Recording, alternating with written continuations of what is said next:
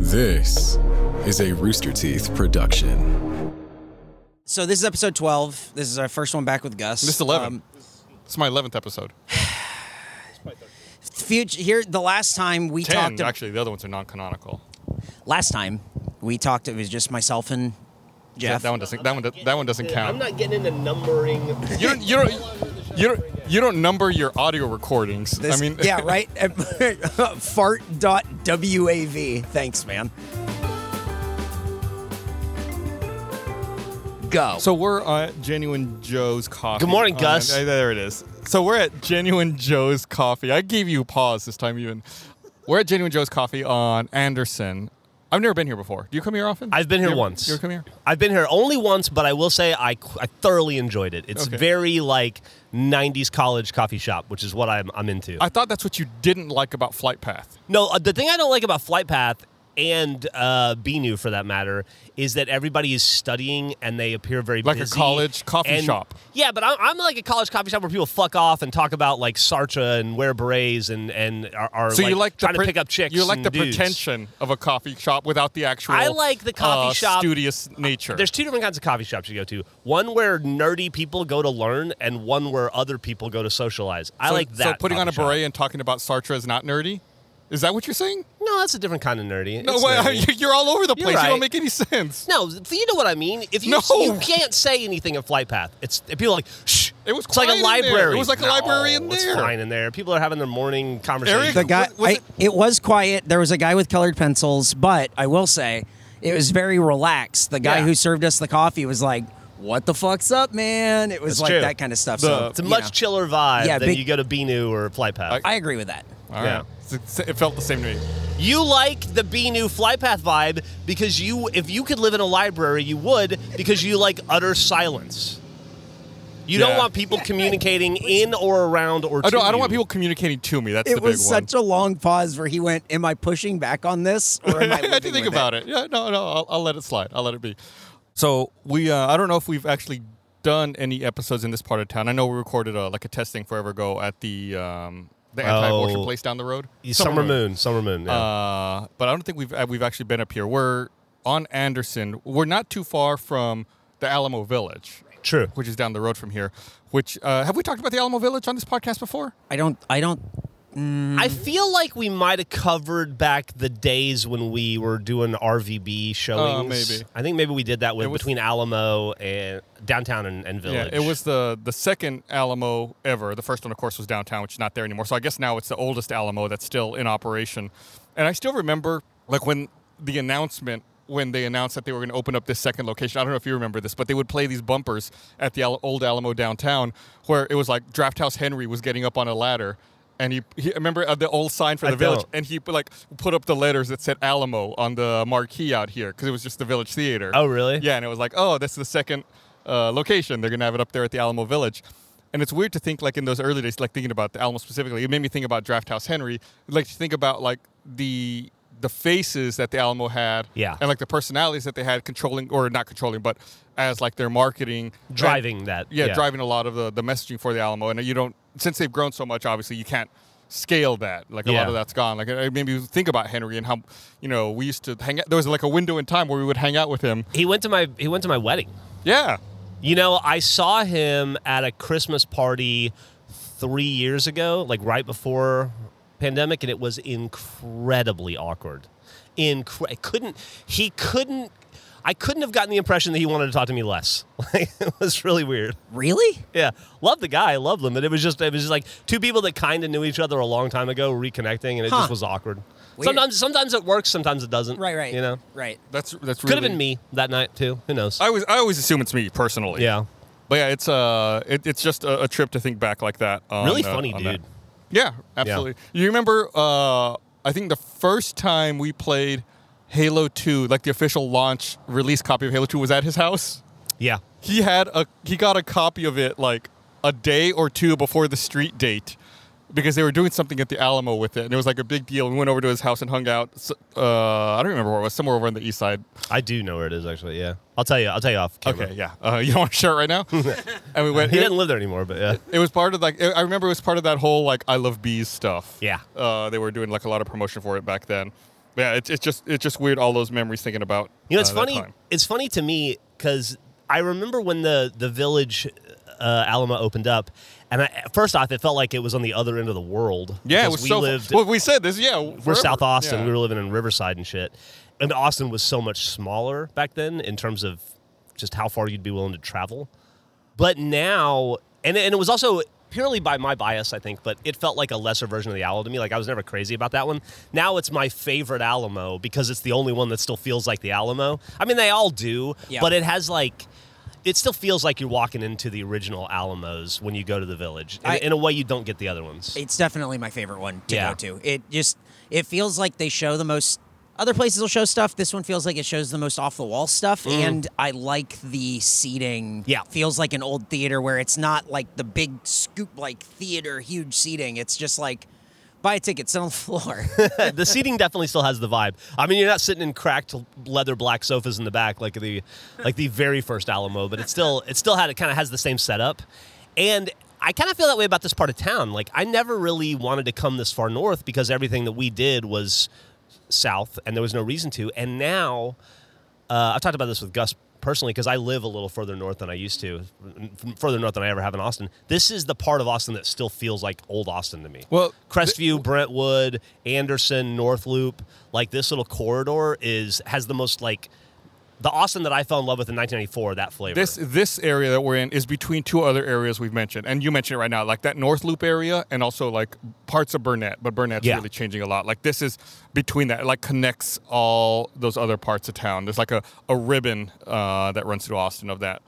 But I, I want to, if you don't mind, I want to step back for a second. sure, please. Thinking about the Alamo Village and when they opened it, I remember when they announced that they were opening the second location, being puzzled, like, why the fuck do they need another location? Yeah. Like, what's what's the point of it? Not realizing how much better it could be. Yeah. Because back then, the original Alamo was just that one screen in a flat. the room was totally flat, and it was it was not an ideal experience at all. Like here, they actually have multiple sc- at the village. They have multiple screens. Um, they could sh- also show newer movies in addition to just Mm-hmm. you know specific old programming like they really did at the the draft house downtown and i was just puzzled like why the why the hell would they open another location I was just there yesterday, or yeah, two days ago. Love it. Saw Top Gun finally. By the Oh, way, really? I didn't know that you're from Fighter Town, USA. yeah, yeah. Did you know? I've like, that- never heard that before. There's so much of that movie where I'm like, oh, the beat. Oh, that's it. Oh, cool. All right, great. It's all on like the Navy base. It's Yeah. great. Yeah, it's uh, beautiful San Diego, California. you play a lot of beach volleyball. Not a lot. what about beach football N- no, but that's usually what you do when you go to the beach. But there's a lot less. I mean, if you're water adjacent. Yeah, that's true. That's you don't have to get in the water to play beach football, but you throw it around and you get tackled, and then you and your friends just like, oh my gosh, oh my gosh, get off of me! Uh oh, don't kiss me twice. Like, Gus has a novel pulled up on an iPad. What was that? It- Then he It's, won't it's just see. reference. It's no, no, no. It's like for other stuff that we're potentially going to talk about uh, down the road. This is- I, I started. So I've since we've been doing ANMA for a few weeks now. Whenever I drive, Some of us, all the episodes. when Some I, of us. when I, Not- well, not those are non-canonical. Whenever I'm driving around town, like I'll see stuff that'll uh, remind me of something, and I'll like think about it until I park, like or I get home, and I like, have to make a note of it on my phone, like something to potentially talk about. For example, the other day I was driving down Lamar, like close to over there by Sixth and Lamar, and passed by uh, what used to be uh, G&M Steakhouse. Oh, G and M. It's empty now. It's like it's got a for lease sign on it. What was it? It was like counterculture. What, what No, it was? Counter Cafe. It Counter was G and M Steakhouse. Then it became Counter Cafe, and then they eventually opened a second location, third and a third, and I think they closed that one because there's one at like Guadalupe and then one on East Sixth. But the the interesting thing, the reason I wrote it down to talk about it, uh, specifically in the G and M Steakhouse era, was there was a period of time where, even though it was the G and M Steakhouse, the sign outside said G and M Steakhouse. It was two restaurants. Yeah, During the day, it was G and M Steakhouse, and you'd go in and whatever. Like it was an iconic place. it was a gr- the, the it's greasiest of greasy spoons, Eric. Like a lunch counter. It had three tables inside and a lunch counter, very small. and uh, you know at the end of dinner service at the end of the night it would close down and then at midnight it would reopen and it was a place called rito's sliders and it was just like this dude name was rito and he'd sit there and he'd, all he did was make sliders you'd go in you'd order like six sliders or whatever he'd sit there and eat them and it was fucking delicious he would only it was only open from like midnight to 5 a.m or something Yeah, and that didn't. I feel like that window was pretty short too. it was like a year or two maybe yeah. Where was this? Were there like bars around it and stuff? Like, why would you it's have like a? s- Sixth and Lamar, kind of but next to where Waterloo Records is. You would. you. It's right next to 24 Hour Diner, if you know where that is. Yeah, yeah, yeah, yeah. Okay. Across from like Book People. yeah. Kind of. Yeah, um, but like that's not like a super bar No. heavy. No, So why are especially not back then. Not No, back so- then for sure. West Six was not built out like how it is now. So why did he have a midnight restaurant? Well, I wonder why it didn't last. Yeah. well, no. What happened was, uh, I, I believe the people who ran G&M Steakhouse saw how successful he was. Then they didn't renew his lease. Then they started opening at midnight to try to sell sliders, and no one ever went back. Oh, really? Yeah. That's interesting. Damn. So yeah, it was like one of those one of those restaurants that was lost to lost to time. I only found out about Rito's from Jason. I don't know how Jason found. Jason always had like his finger on the pulse of Austin. Jason was so much cooler than us yeah. in terms of like knowing shit.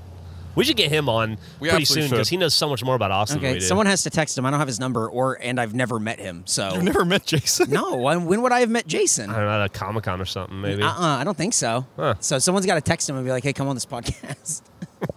All right. I'll text him. I had breakfast with him not too long ago. okay. I think he would be a great first guest. I think I think getting him and I- finding I the spot. agree. I think that would be a lot of fun. Yeah, uh, he, he- it was funny. Whenever, like places like Rito's, you know, Jason would would clue you into. Also, if you were looking for a place to live or a car, he would help you find it. Dude, I, and I, like that, I, like I know that sounds weird, but Jason could find stuff in Austin. Like he, He- he knew it. it- that's no that's no joke. The house that I lived in for 11 years, uh, where Millie was born up until I got divorced, he found that house. I did it, forgot about that until just now. Yeah. Like he texted it to me, and I, I was like, I sent it immediately to my my real estate agent because I was looking, and I bought the house the day he sent me. I put an offer in the house the day he sent me the listing. But that reminds me also, I don't know if you remember this. You never had to deal with this person, but there was this apartment locator in Austin who I, I used a couple of times back before I bought a house. And he was one of the strangest people I've ever met, but he had this uncanny ability, just like in talking to you, in getting to know you, to figure out exactly what you wanted and where you wanted to live. Like you would get you would get in his car, and his car was like What? Listen, you would you would get in his car. Trust me, this whole story is wild.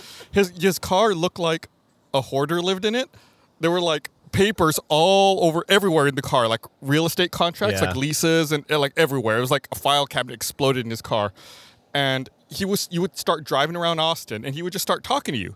And you would, you know, ask you typical questions like, where do you want to live? How big of a place do you want? But also like, how long you lived in Austin? What kind of car you drive? Just like all this stuff. You drive around in his car for an hour, aimlessly. And, Like I, I remember, he would like be looking at people, and you know, you would stop at a red light, and there'd be like a like a homeless dude holding up a sign, and he'd be like, "That guy's sign changed. It was different earlier." And he'd be like, hmm. then he would read it out loud, be like, "Okay." And then you drive around for an hour, then he'd be like, "I know the perfect place for you," and he'd drive straight to it. He'd be like, "This place is awesome. This is exactly what I wanted. It's the price I want. It's the location I want. It's everything I want." And it'd be like one place and done. You'd have to drive around talking to the dude for an hour, but then after an hour, you'd be like, "This place is amazing. I I absolutely want to live here." And I remember How many of your apartments did you find through that guy? uh, two, but I remember I also referred uh, Monty to him uh, when Monty first moved to Austin. You know, Monty was, was very much like, let's just get this over with, like no nonsense kind of guy. And uh, I was like, listen, you got to drive around with this guy for an hour, but he's gonna find the perfect place for you. And I, I can't imagine Monty giving anybody an hour like so that. that's why- that's why I set it up. I was like, you got you got to have to you're gonna have to go through this process. And then like the next day, Monty came in to work and was like, you were right. I just drove around with the guy for an hour. He's like, I felt like it was a waste of time. And then he took me to like the perfect place. He's like, I signed a lease that day on the spot. I will say I I know the place Monty lived when he first moved to Austin, and it was perfect for him. Yeah, it- I mean, like hundred percent. I can see it in my head right now. I know exactly where it is. Yeah. it's absolutely perfect for him. it, it was it was he had this supernatural ability to help you find exact even if you didn't know what you were looking for just in talking to you whatever passive conversation i remember like i said i found two different places with him the fir- i found the first one then like Was three he- three years later Your, so, the- your South Place and your North Place. no no the first one was the place off of enfield Okay. the Oh, sec- okay. The okay. second one was the house that I rented off of Lake Austin. And I remember, like, I lived in that apartment on Enfield for like three years. And then I called him again for the new place. And he still remembered me. Like, he picked me up. He's like, oh, you still have that blue truck? How, you know, how are your pets? You know, like, like didn't miss a beat. Yeah, like everything. He remembered everything. Like three years later, after our one-hour conversation. Yeah. And then, so the second time we went to drive around for like 15 minutes. and he's like, okay, here, no, I know the perfect place for you. He, he took me to the house. Like, okay, great, love it. That's a dude who knows Austin better than I ever will. I'm Yeah. jealous of that guy. Uh, he, I, I, I still see him occasionally. Like, I was driving down the street randomly a couple years ago, and I was like, he was out front of a house watering yards. Like, oh shit, he must live there. uh, actually not too far in that direction, right over here. Um, uh, That you just told the most Austin, Texas story I've ever fucking heard. Like, I think that's what people move here hoping is going to happen to them. Yeah, I just drove around in a guy's car for an hour and he went the perfect place to live. and, and it's not like it was a nice car. It was like, I mean, it was like a mid '90s Camry, like nothing fancy. Like, I mean, not not like it was a like a shitty car or anything. Just like it was a very forgettable, very plain car, just filled with tons of real estate paperwork. that is definitely the kind of city that I moved to that I fell in love with that Austin has is not anymore. Yeah. for sure. Well, now it's all. It, it's weird to me because I feel like if every apartment complex that's being built is a luxury apartment, uh-huh. what does that mean anymore? Like, what's not a luxury apartment at, this, right. at this point? Is it like a place that isn't new? it's either luxury or efficiency. That's the only two options. yeah, I like every every apartment complex gets built and they put a stupid name on it and it has luxury apartments. Who gives a fuck? Man, it's crazy to me. We talk about how many people are moving here uh, and how much it's changing and growing, which, you know, this is not a uh, Austin used to be better podcast. No, no, not at all. We don't. I- we, we are not cynical in any way whatsoever. I love Austin today, just as much as I loved it the day I moved here. Maybe even more, just differently. But um, I'm continually surprised because I'll walk into my kid's room and she'll be watching YouTube. She's 16, almost 17, or TikTok, and she'll every time she'll be like, "Oh, look at this dude. He's hilarious. He's my my new favorite TikToker." And I'll be like, "Is that on Guadalupe?" And she's like, "Oh yeah, he lives in Austin." And I'm like. How many followers does this TikToker have? And she's like, oh, like 50 million. And I'm like, never heard of him. She's like, and he- she's like, yeah, he moved to Austin three months ago. And they'll have a whole crew, and they'll have like, and I'll be, I'll watch a YouTube video, and they'll have like Rooster Teeth style productions going on with like full, like full crews and stuff, and they'll just be like, I don't know, in Hyde Park, and mm-hmm. it's so weird how pervasive the new media world is is just hitting Austin right now, and how that was us 20 years ago, and now we're the fucking dinosaurs. Dude, we are we are absolutely dinosaurs. But we talked about it even back then.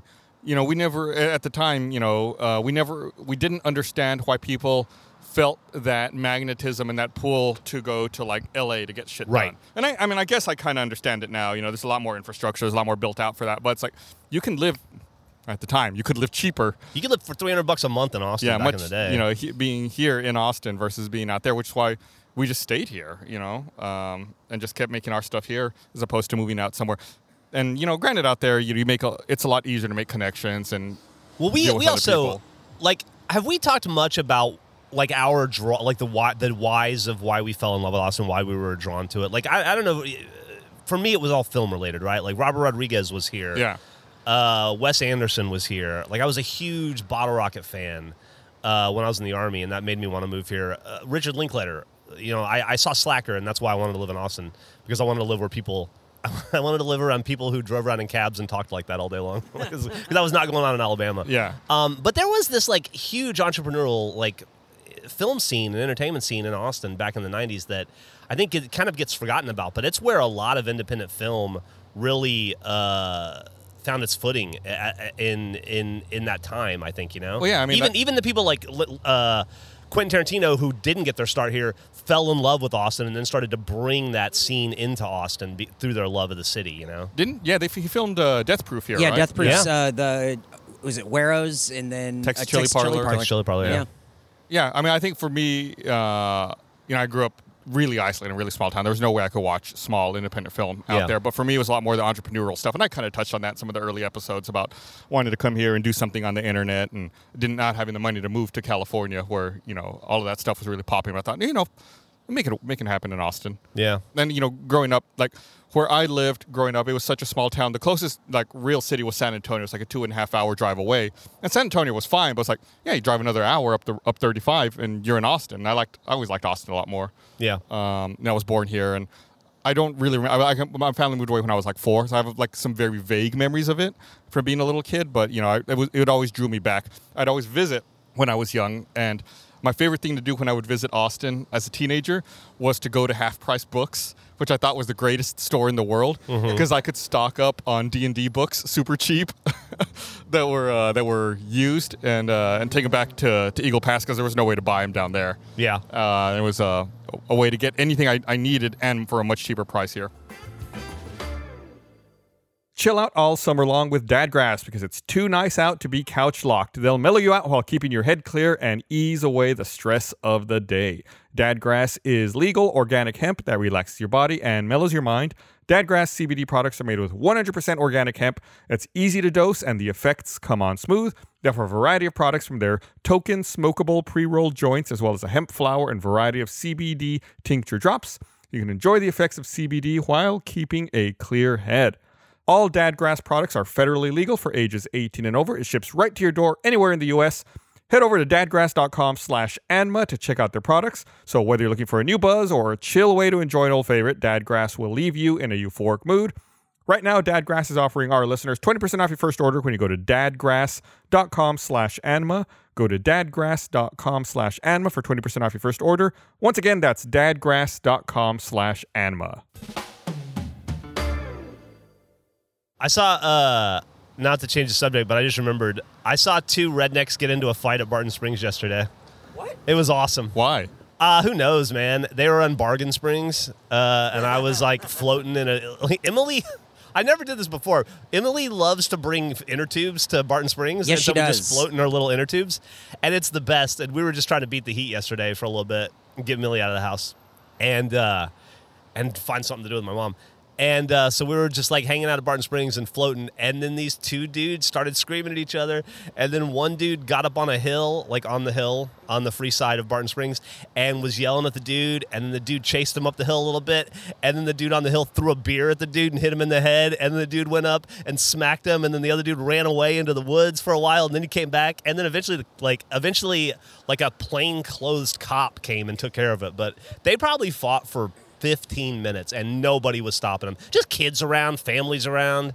You know, it was fucking weird. Do you think maybe they were drunk? Well, it was noon on a Sunday, so probably. So I think the heat makes people insane. It was about it was like 104 yesterday. Yeah, that's true. Explains a lot about Texas. Uh, talk about Barton Springs real quick because I, if you're not from here, I don't think people know what that is. Because you said Barton Springs and Bargain Springs, which I think is such a great fucking name. So Barton Springs is a place just south of the river. It is a natural fed, fed spring. it's in Zilker Park. It's in Zilker Park, and it's a it's a paid pool essentially.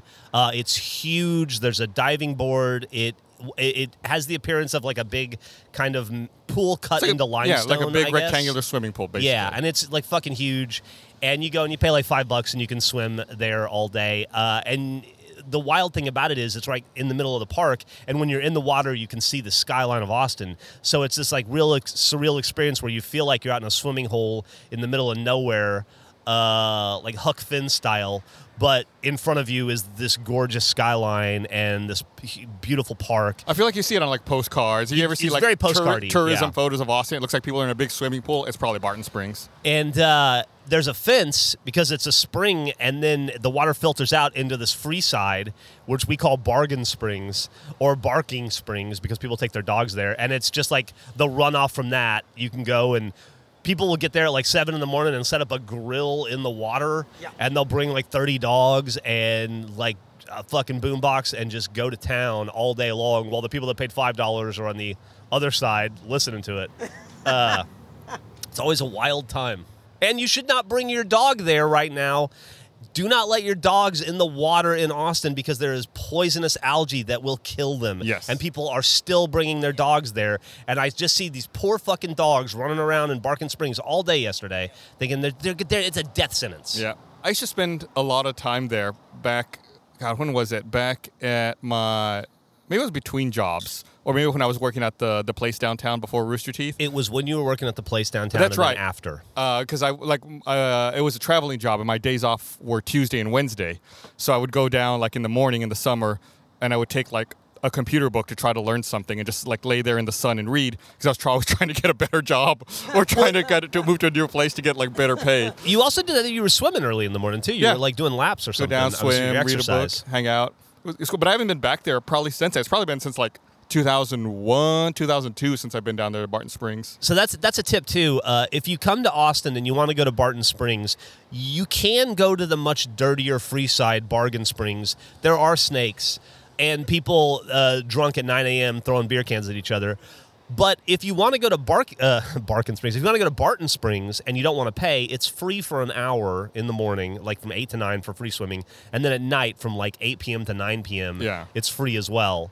The water is like a constant temperature. What is it, like 68 degrees Yeah, it's year round? very so people do like a, a, a plunge on like New Year's Day. A lot of polar bear plunging. Yeah. Actually, during the big freeze, they were putting homeless people in the water because it was warmer than it was outside. And people You're full were of shit. saying, I swear to God, I No. read that. I read it. Look it up. that can't be true. Look it up. I just think it can't be true because the way that you've structured your sentence is they're putting homeless people in Look the it up. water. I'm pretty sure. I don't think I'm lying. Pretty sure. I heard it on Reddit. He It's read it gotta on be true. Breitbart. it's, it's got to be true. Uh, it just It was like a warming. They had like a warming center there. Yeah. I'm I'm really surprised that I don't take you for a guy, Gus, that would go to Barton Springs. Well, he hasn't been since 2001. yeah. I haven't been in like 20 years. I guess so I guess that I'm, makes sense. I- so I guess I'm right. Yeah, But you're it absolutely just right. uh, like at all. It was, it was uh, different. Like it being able to go there, like I hated it on the weekends because it gets so crowded. But that's why I would go. My, since my weekend was Tuesday and Wednesday, it was less crowded. It was a ti it was a ploy to just like be outside, you know, without having to deal with a huge crowd of people yet. It was Yeah. just- it was just a lot a lot easier. Plus, also the city was like half the size back then. I was the same way though. I, I didn't go to Barton Springs from probably around then, like 2000, 2001. I think I, no, I took I took Millie once when she was like three, and I don't think Okay. I had been until the pandemic. I started going at the tail end of the pandemic just to get out of the house again, and like also like once I got sober. I lost like half of the things I used to do in Austin, so I had to find new shit, and Mm-hmm. So I started swimming again. That makes sense.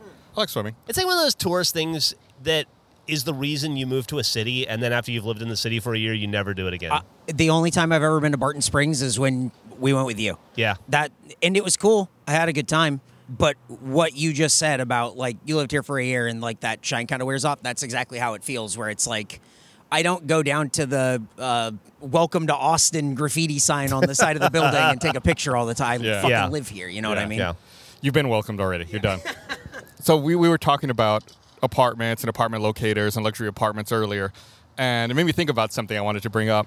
Years ago, when we worked at the call center, we played in a softball league. Uh, it was like a municipal softball league. The city ran it, and uh, it was down at Krieg Field, which is like off of Pleasant Valley, just south of the river. Yeah. Uh, so where Secret Beach is, or yeah. was. Yeah. and uh, we played. We participated in that league for two years, and we never won a game. We came really close one time. We we were winning, and then we blew it in the bottom of the inning in the last inning, and we lost. But that complex back then, back then, that softball or that baseball complex was a lot bigger. Yeah. There were tons of fields. Now there's only like two or three. Uh, it's it's really reduced Maybe in four. size. It's it's about half the size it was. But yeah. it used to be really huge, and they bulldozed most of it to build apartments. And then, for the funny thing to me was, after they well, when they built those apartments, they called them the ballpark.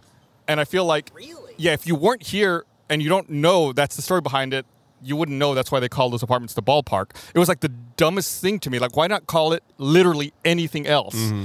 Because like the fields that are left aren't even really accessible from those apartments yeah. and they're tearing those down now anyway. Are they really? Yeah, they're all uh, yeah, they're all empty now, and they're gonna build like mixed retail and apartments down there.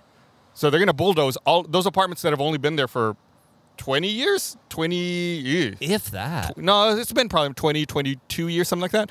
They haven't even been there that long. They're gonna bulldoze all of them and build like rebuild everything there. Across the street, like almost directly across the street from there, is a place that used to be called. Uh, it was like a The Aquarius? super, supermercado. Oh yeah, yeah, yeah. Yeah, and before that, it was a movie theater, The Aquarius. called the Aquarius. In like the, I don't think I ever saw it as a movie theater. I think it was always Yeah. the Mercado when I lived here. I think the Aquarius had closed down, maybe in the '90s or maybe around the time I moved here. But I always remember that movie theater because your dad and your mom went on their first date. How do you know that story? You told me. Gus's dad and his mom. He took her. They went. Their first date was to the a movie at the Aquarius, in I guess the seventies. Yeah. Uh, and I always I like. You told me that story 25 years ago, and I think about it every Yeah. time I drive by that place. Oh yeah, they uh, yeah they. I don't remember what movie it is that they saw, but yeah, their first date was there at the at that movie theater. Yeah. He was so indignant when you brought it up. How do you know that? Because I was gonna bring it up. I was like, oh, I'm gonna segue into that. I It's didn't like, mean to steal your you stole my story. That might have been the night Gus was conceived. Maybe. You never know. Might have been in that theater. Ba- back in the Depending on 70s. how well the date went.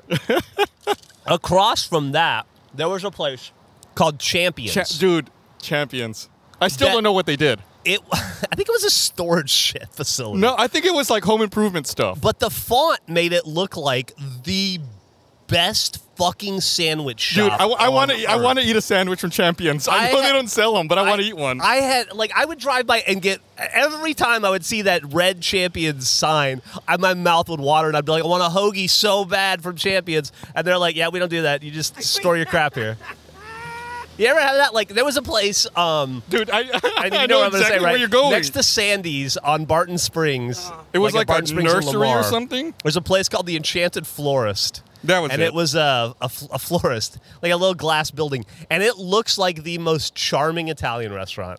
And you just want to walk in and be like, sit down at a little table with che- like a checkerboarded red uh-huh. tablecloth and just eat a big bowl of spaghetti. and they won't do it because they don't sell spaghetti because they just sell plants. And you're just like, please, please flip this into an Italian restaurant. It looks li- it looks like the food there would be amazing. amazing. Those are the two top top of the list of places that aren't restaurants that I wanted to eat at in Austin. I'm trying to I'm, I'm trying to look up and see what Champions was. I can't find the sign. I looked up the sign to see if I could It find was it. it was like an orange font. It was like orange or red, yeah. Had like a big float, like a big cursive C, and then champions, but it wasn't cursive. It was like seventies. Man, that's awesome. I'll, I'll see if I can find it uh, later. I don't want. You know they made their own sweet peppers there, and they're fucking good. They're probably so good.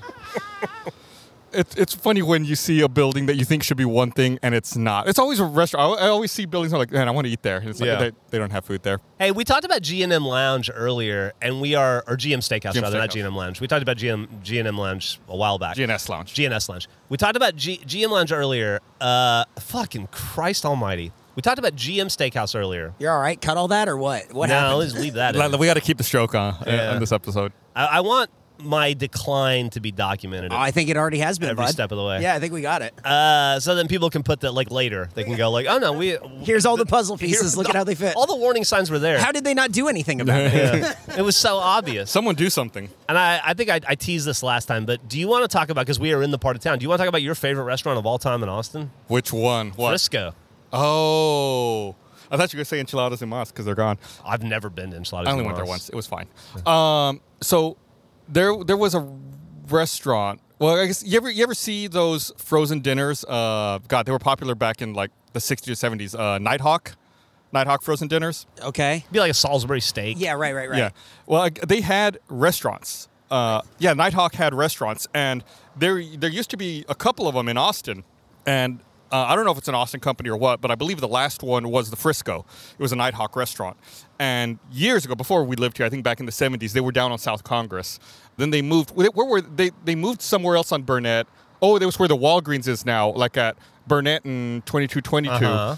Uh, then when they built that Walgreens, they had to move. So then they moved over here, kind of by I don't know, by that Mazda dealership. Kind of by like Leslie, if you know where Leslie's Pool is. yeah, on- right by there. Burnet. And it was just like this old diner kind of place that served food that you you could see being a frozen meal. Yeah. Not that the food was bad. It's just like you could see it being packaged up and sold as a frozen meal in a grocery store. But I used to love that place. But I was worried about it because the clientele was all like 80 year old people. And the staff was older. Yeah. And you you would go in and I'd be like, man, I'm the only person who I don't want to say that, it's too insensitive.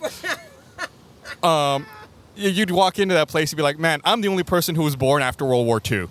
Um, and they had great pie, tons of like real great like diner food. You get like a chicken fried steak or you know whatever. Uh, and they were they were around for years, probably since the 40s, I think. And then just when was it like uh, two years ago? Maybe at the start of the pandemic, they finally like shut down.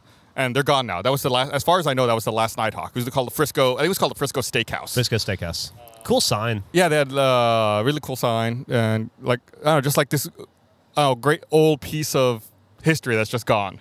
Not that I- that, that that last location was very. They were only there for a couple of years. I only ate there twice and I never got it. I never liked it the way you did. You loved their pies. You, you always you, would, you were a, a, a pie advocate. Yeah, they had like Yeah. a big cooler, like you know, like at a diner, like that big refrigerated case with pies at the register. You can get like a whole pie or a slice of pie. It was one of the last places you could go in Austin though and have a waitress with big hair. Yeah. You know? Like we'd like, i- i- there's like a forty percent chance her name is actually Flo. Awesome. You know, Yeah. it's definitely definitely. Uh, there's not a lot of like I would say now like uh like Nau's, Oh yeah, yeah, yeah. but I don't think their diners open anymore. I haven't been. there to aren't a lot of in a while. places Yeah, that have that that foot in the past like that anymore. yeah. There's a drugstore over on West Lynn, um, in Clarksville, Eric, called Nau's. N A N A U U. S N A U S Apostrophe S. Nau's, and it is uh, it's just an old uh, just a drugstore like you would go to buy orthopedics support, uh, and like a foot bath or something. And uh, in the very back, there's a little lunch counter that serves hamburgers and shakes, and it is like it, it is unchanged since I want to say the 40s. Or Yeah, 50s. like you, you picture like a soda jerk, you know, Yeah. or like a dude with like a little paper hat on his head, you know, asking if you want a malted. Uh, like that's the kind of place it was. but And then they would, like they, they had this really bad habit. I don't know if you remember this. I love Nau's. This is great. This they, they were great, great good people, but they had a really bad habit. Like they they were very clean with that place. yeah, But they had a bad habit of like wiping everything down with like some kind of bleach solution. smells terrible. Ah. Smells terrible. Terrible. And it would get on the straws. Ah. Like I felt like my straw always smelled like Clorox. They also had a bad habit of terrible fucking service. The Yeah. last time I tried to eat there, I think I waited 45 minutes and nobody had taken my order yet, and so I left and went to Cipollina's or whatever. yeah. Uh, it's like Italian place right next door. Yeah, right down the road. Um, but just like the most charming, wonderful, like you feel like you're eating a burger and and, and drinking a a malted in 1948. It's just it's a really cool experience. Except I could sit at the counter. Yeah, except Gus could sit at the counter here. In A theory, little different. But I anyway, they they had shut that thing down before the. I think they had staffing problems or something. They had shut it down before the pandemic. I don't know if it's come back or. It's funny when you see places like that, like now, come back. Nau's and Frisco, where the clientele is all really old, the staff is all really old. You're like, oh man, I see the the writing on the wall for this place. I don't know how Mm-hmm. much longer it's got. You know, like you said, one foot in the past, kind of stuck there for better or for worse. Yeah. And it's like it's not it's not going to make that transition to uh, whatever's next. Yeah, it's it's the. I think it's. I, I guess part of the thing about uh, the transitory nature of uh, the Austin populace, right, is like you've got those nostalgia restaurants that have kind of one foot in the past, and everybody loves them because they uh, they have these fond memories. But as those people move and new people come in and have no connection to it, and Yeah. it's hard to find those places if you don't know about them. And so many pe- new people are moving here all the time. Yeah, and like they're not getting, they're, nobody's advertising. Uh, hey, come check out this place that's been around since the 40s, Yeah. and so they just they lose their clientele, and, and there's no way to replenish it. I It's, guess it's funny. I think about that sometimes in the context of Rooster Teeth. Okay. and about how we there's stories and history to the company that we take for granted because we've been here the whole time. Yeah. But the audience churns and stuff that we may assume they know, they don't necessarily know, or stuff that's just been forgotten or lost to time. Yeah. Like I was thinking the other day, that's beautiful audio texture from that moped. uh, I was thinking just the other day about how we had this big fight back in the early days. I want to say it was back like 05, 06 maybe. Is this the fight? No, no, no, no, no. Okay. We had a big fight because when we first started, we didn't have any banner ads on the website. Yeah. And I was I was very firmly against banner ads. I was like dug my heels in. I hated seeing this is still early enough on the internet where like banner ads were really starting to proliferate and I hated seeing banner ads on websites. I did not want them. And it was like everyone trying to argue with me and me just holding out being like, "No, absolutely we cannot have banner ads on the website." Like argument went on for weeks. And finally, you know, of course, you know, everyone else, obviously, they outweigh me. I can't be enough of an asshole to stop everyone. You know, You we, sure can try though. I tried. I, Especially I, when you were younger and had more like I'd- vim and vigor in you. Oh you. God, you yeah, you did not want to deal with that shit. I don't want to deal with that shit. But eventually, you know, um, cooler heads prevailed, and you know, banner ad, banner ads were introduced to the website. But there was like this carve out that we did. Yeah. Uh, where we said we're going to put banner ads on the website, but if you're, you know, what's now a first member, if you're a sponsor on the website, you can have a banner ad on our website too. You can just submit an image you want for the banner ad and a link, and we'll manually approve them. And 10% of our banner ads will be community banner ads. That was a great compromise. That by is the a great idea. Yeah, and that so is We- fantastic. we ran it that way I for a long time. that. Yeah, for years, like 10% of the ads you saw were from the community for whatever, you know, a thread on the forum that you thought was or really it'd be good, like just or- like happy birthday, Carl, Yeah. from Yeah. your best friend, Stud sixty two or whatever. You know. yeah, and it's like so Great we had- example. Stud 62. Thanks, man.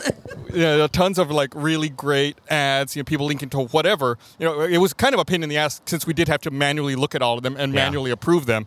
But I thought it was a great compromise, and like that's the kind of thing I think that people probably don't remember anymore, or like that one of the, one of those things that's been lost to time that probably we don't even really think about anymore at this point because it's been it's been so long. Well, it goes into the whole like uh, the complaint about us becoming more corporate over time and, and you know not doing stuff with and for the community anymore. But it, it was it just became a function of like the sheer uh, volume of things. It, it- we it grew so quickly that it just became impossible. Yeah, it was already practically untenable when we launched it. Yeah. It was, you know, a full-time job to go through and look at all of them and approve them on top of every other full-time job we already had. Yeah, and then that was the shit that you were doing. I don't know about you, but it was the shit that I was doing at like 1 a.m. in bed on a Tuesday night while I couldn't sleep. You know, Yeah. because it was like that was the time you had to do it. No, time to go through the the ad queue and Yeah. approve them. we talked a little bit about that in the last episode when you weren't here was just sort of the nature of the expansion of the company and how it was started by you guys and then it's like you don't work together anymore because the amount of stuff that you're doing for your job you don't really like kind of Yeah. interlace Yeah. and i think that that's a great example of like when it's like everybody's job it's nobody's job and so it's a thing that everyone just kind of does but nobody really does and and that's part of that expansion where rooster teeth becomes more corporate it's it's really just like we're expanding We're just We have- growing. exactly we have Yeah. so much to do that the fun thing is harder to have time for Yeah. when you just have so many things that you need to get done Yeah. when we were a smaller, more intimate company, and we were fueled by passion And vim and vigor. and vim and vigor. well, at least Gus was full of it. It- it- I forgot my point. All right. I, I gotta cut that. I forgot where I was going with that. Um, These, this is part of the decline. This Yeah. is it. We, Get it we on have it. yourself. I was gonna I was gonna make a note to cut, but I think we should keep No, it in. you, you, sh- you should absolutely keep that in. Uh, but yeah, there's there's a lot of things like that, and I've been i like I've been trying to think of points to hit, like stuff that may be forgotten, stuff that you know we should talk about or discuss, especially now with the added bonus of more time. You know, maybe we can look back on some of those stories and expand on them Yeah. or talk more about them. I- I think I'm, I'm hesitant to talk about this, and you can stop me, and Okay. we can cut this absolutely if you want to. But the time that our website got erased on Christmas Eve, No. Why would we cut that? Okay, we uh, you know when uh, we were a much smaller company, we were in the one bedroom apartment down in Buda. We had all this stuff going on, like for example, you know the approving the banner ads and whatnot. So we relied heavily on like community moderators, like on the forums and everything, to help kind of make sure everything was going in an okay direction. And we were I forget what what it was. It was like it was December. It was like the 23rd or the 24th of December, and we were like crunching to finish an episode because we were like, once we finish this episode of Red versus Blue, we'll be able to take a couple days off and you know have like a little a mini Christmas break. And we were like finishing up the episode, and then Gavin starts IMing us, and is like, "Hey, something's wrong with the website. Stuff's getting deleted. I don't know what's happening." And we go and we look, and one of our moderators had just like lost it, and like had figured out how to go in and delete everything on the website And lock all of us out. and locked us all out. And it was such a fucking nightmare. Gavin saved the company that night. Yeah, he did. Um, he uh, Gavin managed to like get in there and then lock the other person out partway through as like all this stuff was happening, and the other person who did all this was like, "Ah, I just did it for a laugh. Whatever. Y'all have backups. It's no big deal." It was a fucking. It was a huge big deal. Because again, we weren't a giant company with like all of this automated. It's like, no. Now I have to sit down and go through our backups and figure out what has been deleted, what hasn't been deleted, try to merge this database, like find all of this shit. Like it was like another day or two of work to get everything back online. It's like it's not LOL, it's funny. Like now I don't have Christmas this year Yeah. because I have to fucking fix this shit that happened. It was it was such a betrayal of trust Oh, that was an- brutal. an ex- exploitation of like this bug in the website that existed where you know he uh, that person was able to do that and i've n- i've never forgotten i'm still so fucking angry about that like you want to talk about vim and vigor gus i still get so fucking angry Well, yeah, no, that was that hurt. That really hurt us. It really hurt our company, and it was somebody that we trusted, who we had placed a lot of faith into because we thought they were cool, you know. Yeah. And uh, yeah, that was a bummer. You know, you were talking about like losing Christmases. That reminds me, and kind of the point I was going to go with, which was um, I, I remembered where, what I got lost in is people like kind of lament that time when we touched everything, but it was killing us, right? absolutely. And I remember I realized that finally when we hired Emily McBride who was our first store manager because I had run the store for the first like seven years of the company, I guess. And um, like I was thinking, you're talking about Christmas jogged this memory. That next year was a, a big year for us. Uh, the year after that that incident you're talking about, that Christmas, I remember I went to my uh, my wife's family's house for Christmas. It was the, my first Christmas I'd spent with them, and on Christmas Eve, I took my my phone number used to be the store customer service number. I took 107 calls on Christmas Eve related to the store. And I remember being like trying to get Gus and Burnie and everybody to help me. And they're like, yeah, it's your job, buddy. We're doing our stuff. Oh. And I was like, I got it. And then they were all like scattered to the wind. And they wouldn't have been able to help anyway because I was, but I was just so buried. And I remember thinking like, I can't do this anymore. Like I can't, we can't make, this is this is unsustainable and then eventually we hired emily and not only did it lift that burden which allowed me to make achievement hunter right like that was really a big switch like i was starting to make achievement hunter and then when that burden got lifted it really allowed us like hours of the day for creativity that we didn't have before and she also did it better Yeah. She is great. than I ever could have. Yeah. Like instantly. And I realized that that was one of the first moments where I realized in the company, like letting go of some stuff is okay because it was killing me. And like you get to the like when you're running the business of the company, and if the the company is an entertainment company, the two are incongruent, and you can't like what happens is you spend nine out of ten hours running all of that shit, dealing with the website stuff, dealing with the store, dealing with back end, dealing with accounting and taxes and uh, brand deals and sales and all of those other things. And at no point are you making the product Yeah. that you're selling, right? That you're trying to get people excited about. And when you do, oftentimes you have to like switching gears is very difficult. Uh, at least for me to go from like pragmatic business mode to creative mode.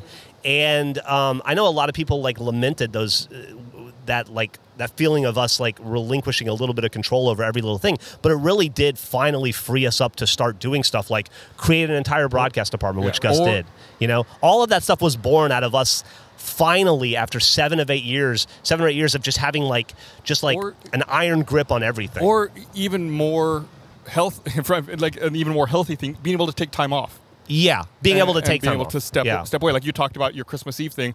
When I got married, I, w- I took like a week off for my honeymoon.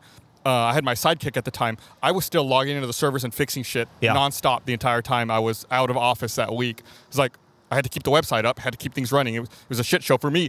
My Emily McBride was Adam Baird. when we finally Yeah, had- yeah. Adam Baird, I was like, thank God, someone who can do this and who is way better at this than me. who still works with us. Yeah.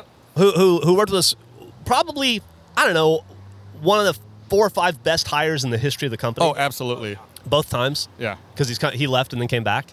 Yeah. Thank God. Yeah, and also just like just one of the best human beings you'll ever get to spend time with.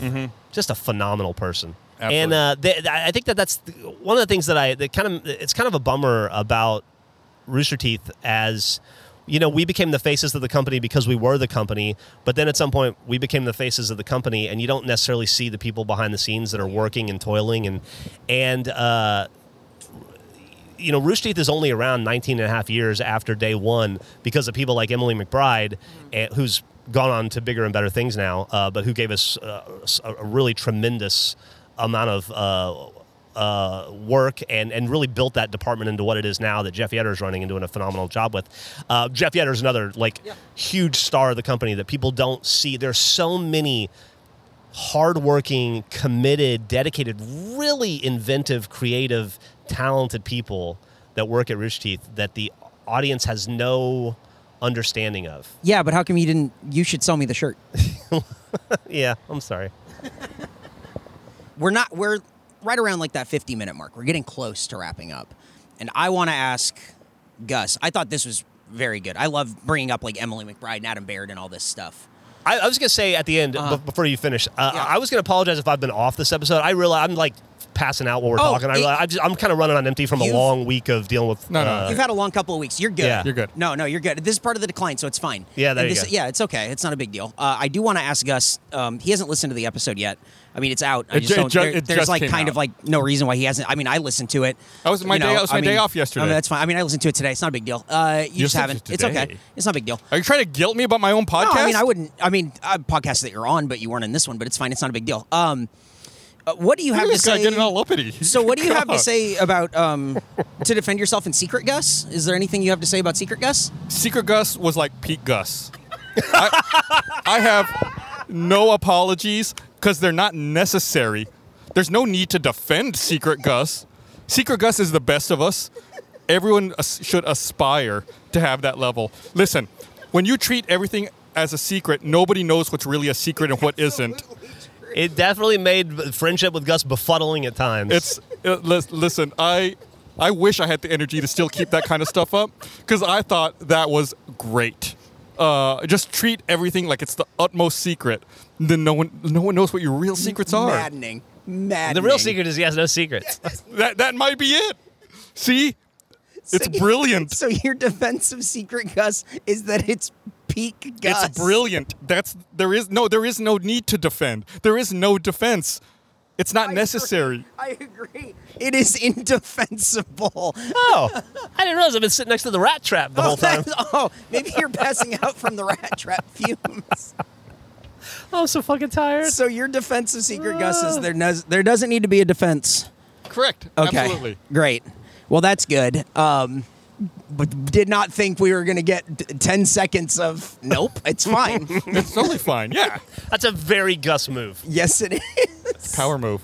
Own it. Uh, it's fucking, that's uh, prime Gus right there. when uh, you know i've always been like whenever we film live action stuff or whenever we do stuff for the company i've never been shy about like taking my clothes off or being the fool or being the asshole or whatever uh, because like for the most part I try to I try to do this as much as possible. Where it's like I don't let anything I've done embarrass me. Yeah. And I think we used to say this back when we both drank and we'd go out and we'd be assholes in public, and you know people would ask like, "Oh, aren't you embarrassed about the things you did while you were drunk the other night?" Like, no, I did it. Whatever. Yeah. Like I'm I'm just gonna own the things that I do and not feel shame about them. I, I was a very You'll never believe this. I was very awkward when I was young. And I was always very embarrassed about a lot of things. So then I think I reached a point in my life in my early 20s where I said, I'm just going to own it all. There's Yeah. no point in being embarrassed. Like, I am who I am. If people don't like it, fuck them. Who cares? Like, I'm just going to own all the things I do. And that's me. Mm-hmm. And I think that's Secret Gus is a side effect of that.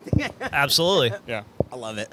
I love it. It's fantastic. I listen. I'll just I just count myself lucky that I get to spend time with any Gus. I'll take him in any form I get him. Secret or not. old, Classified. boring, classified, lame, Hawaiian shirt Gus, like whatever it is, I'll take it. Woo! It is fantastic. Well, we are wrapping up, but um, I don't think anybody successfully guessed ANMA, and I still have people messaging me and going, "What's the name mean? Andy must acquiesce. Is there an N in there somewhere?" Andy, A N. Oh, okay, got it. Okay, is that the name? Is that what it is? Who? Which Andy? Who? Is it just Andy? Just general Andy. No, no, no, no. I, I, wh- where was it? Hold on. I saw a comment the other day. Okay. Let me let me find it here. Uh, I, I I read you know comments as much as I can, and there was a, Right. there was a great one on the Rooster Teeth website. Uh, Extra Crispy wrote the way Gus. This is for a previous episode. The way Gus said anima, all new materials all the time. Despite everything we know about the title thus far, I thought that was him sneaking it by us. Ooh. Oh. you I- think he's doing a title sneak? I, uh, I, I, I was not, but I love that I'm that much in people's heads. That's pretty good. That people are like thinking about it Yeah. that that much. So If- no, that was not true. Uh, by the way, if you are listening to this on wherever you get podcasts, if you're a Rooster Teeth First member, you can get this uh, a day early. I don't know. Yes. If, I'm sure people know that, and some people don't. So let you know in the episode. if you're a first member, you c- uh, you can also get the episode a day early, not only on Rooster Teeth, but on whatever Yeah. you know, platform you listen to podcasts Yep. on. Um, well, what's your guess? Uh, I everyone keeps guessing and and another for I like the Andy guess because it's really out of left field. Um, I still think it's animals, and you won't admit it, but um, let's Like see. Def Leppard, Animal? Yeah. Just like Def Leppard. I had a guy message me and he's like, hey, my band's opening for Motley Crue, Def Leppard, Joan Jett. I get you tickets. Do you want to go? And I went, Absolutely. I can't wait. They're coming to like San Antonio, and it's like, Nice. I'm going to see Def Leppard in 2022. Dude, I saw Joan Jett a couple years ago and she was awesome. yeah. Oh, fuck yeah. I'm stoked. Badass. It's one of the things we didn't get to on my list here. I was going to talk about concerts in Austin. We'll talk Ooh, about oh, that'll be a good time. one. Um, man, I really, I, I think the first word is probably Austin. Uh, materials Anonymous. Austin Materials Anonymous. No. He thought about it. I don't like the way he thinks I about really, it. he thought about it for a long time. The audience doesn't see it. They Yeah. don't, they can hear the pause, but they Right. don't see his eyeballs. Right, right, right. His eyeballs do frustrating what, what, things. what, what was going? I'll, I'll, I'll, I'll pull back the curtain here. What's Got it. going through my mind when you said that is you said Austin Materials, and I started thinking of Applied Materials, and I started thinking of National Instrument, Uh-huh. and I started thinking about like other Oh, wow, tech you- companies around Austin. You just really started going. yeah, and then it was like, oh yeah, he asked me a question. Oh, no, that's right. so Oh, it wasn't right. anything about. Oh, hang on. Oh, hang on. He's talking to me directly. my mind had jumped around to a couple of different places, and then it came back like, oh no. Oh my lord. Wow. Um, rest in peace, Bill Russell. Um, Yeah, sorry about that one. sorry. Um, I did not mean to kill Bill Russell. that lives on. That well, the curse does. not yeah, Bill the Russell. age curse lives on. Yep. Uh, there you go. Any parting words for the Don't folks? mention a celebrity. Yeah, don't. Uh, no, I feel like I have to. No, no, no. Uh, um, sorry about the break last week with no ANMA episode. Uh, Uh, not that- what happened. No, I wasn't here. To, uh, you, you had two months notice. It's true. that I was going to be out that week. Know that he was going to be out. I sent a two month notice. Then I sent a one month heads up. And then, like the day before, you're like, "Oh yeah, you're out, aren't oh, you?" yeah, that's right. I can't. I, I with all the different podcasts I do, I try to send multiple warnings well, in we advance of me being the out. week before. We had an issue with uh, filming other projects. Gus, we have a lot of project involvement. Our hands are in a lot of so do different I. That's why I have to send. So you probably got Um, multiple messages from me for all the different a lot shows of I'm different projects going on around the company. Yeah. So yeah, it's just a tough one, you know. Busy, busy, busy. Yeah, busy, ooh, buzz, buzz, busy bees. All right. Again, I apologize for no episode last week. okay, Uh, all right. Anyway, uh, uh, parting words, Geoff. Are you gonna go take a nap? I'm gonna go. Uh, I have one last task to complete, Uh-huh. and then I can I can rest for. I'm gonna take a nap. and then next week I'll be back and I'll be awake. I'll Vim be and alert. vigor. Yeah. Excelsior. Ugh.